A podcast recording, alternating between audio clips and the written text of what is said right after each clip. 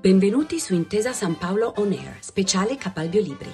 Il festival sul piacere di leggere è sostenuto da Intesa San Paolo per promuovere la passione per i libri e la lettura.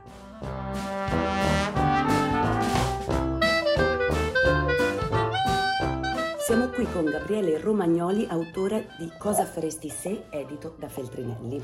E questo è l'incipit. La bambina ha una malattia, non curabile. La prima cosa che Raffaele pensò fu ha voluto conficcare il pugno fino in fondo al nostro stomaco e vedere se respiriamo ancora, se riaffioriamo dalla profondità in cui ci ha scaraventati con questa rivelazione. Non si è limitata alla malattia, ha aggiunto non curabile. Adesso, brava gente, la volete ancora? La prima cosa che Laura pensò fu niente. A lei l'onda era arrivata in faccia, non sopra la cintura. L'aveva travolta, schiuma bianca, luce bianca, immobile, le mani sui braccioli della sedia, incapace di stringerli, svuotata. Tutta l'aspettativa e la gioia repressa implosero. Poi una sola parola sullo schermo della mente, come miliardi di persone prima e dopo di lei. Una domanda senza risposta nella notte di ogni religione. Perché? Non riusciva neppure a completare il pensiero perché a noi? Di più, perché proprio a noi? Com'è nata l'idea di questo libro con queste storie tra di loro separate, Eppur collegate. Eppur collegate.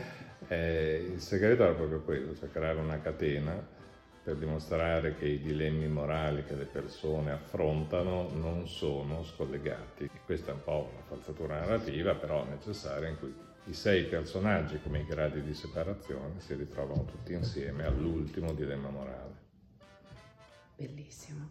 E, ehm, a proposito di morale, quali sono i libri che l'hanno ispirata per, per, questo, per questa ricerca all'interno della moralità oppure... Mm. Mm, posso dire invece di, di, libri un film e un registro. Allora, il film è la scelta di Sofì, perché quella è grande, la mamma che deve scegliere poi portare via uno dei due bambini.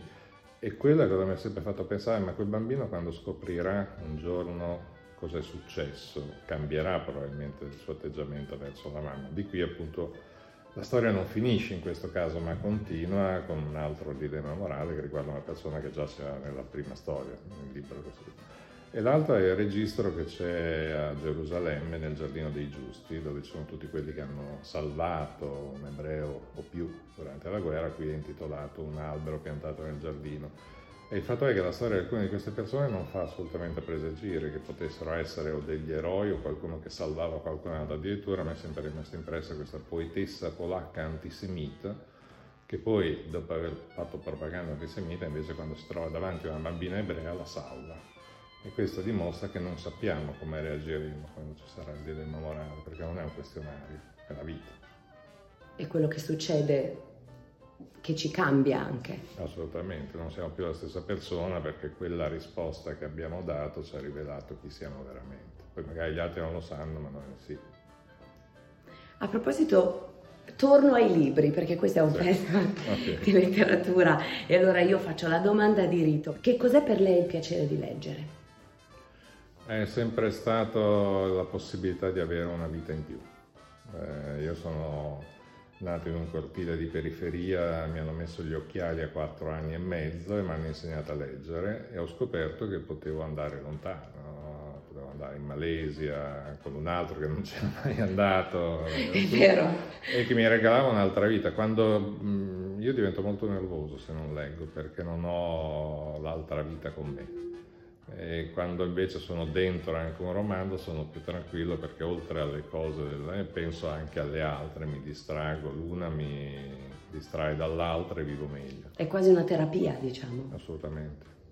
E non potrebbe vivere senza... Qual è il libro cui, senza il quale non potrebbe vivere, che deve avere nella sua libreria e che magari rilegge di tanto in tanto? Questa la so.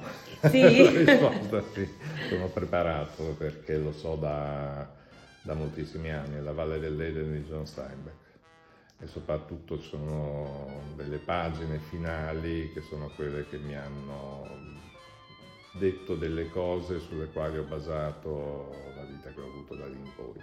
Quindi quando l'ha letto questo libro? Al liceo. Al liceo. Mm. E il primo libro che ha letto in vita sua?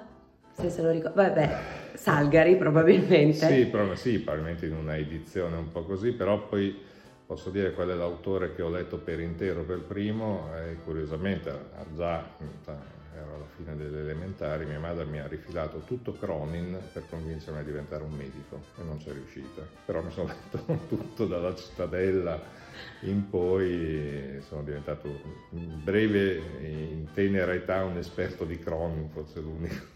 Neanche il figlio di Cronin ha dovuto leggere tutto Cronin. Devo dire effettivamente che non lo conosco per quello. La cittadella con Alberto Lupa è un'altra generazione, però basta chiedere ai genitori. È stato uno dei primi sceneggiati, però è un grande romanzo. I protagonisti sono sempre medici coraggiosi, quindi vabbè, non ha funzionato. Va bene. Grazie mille. Grazie a voi.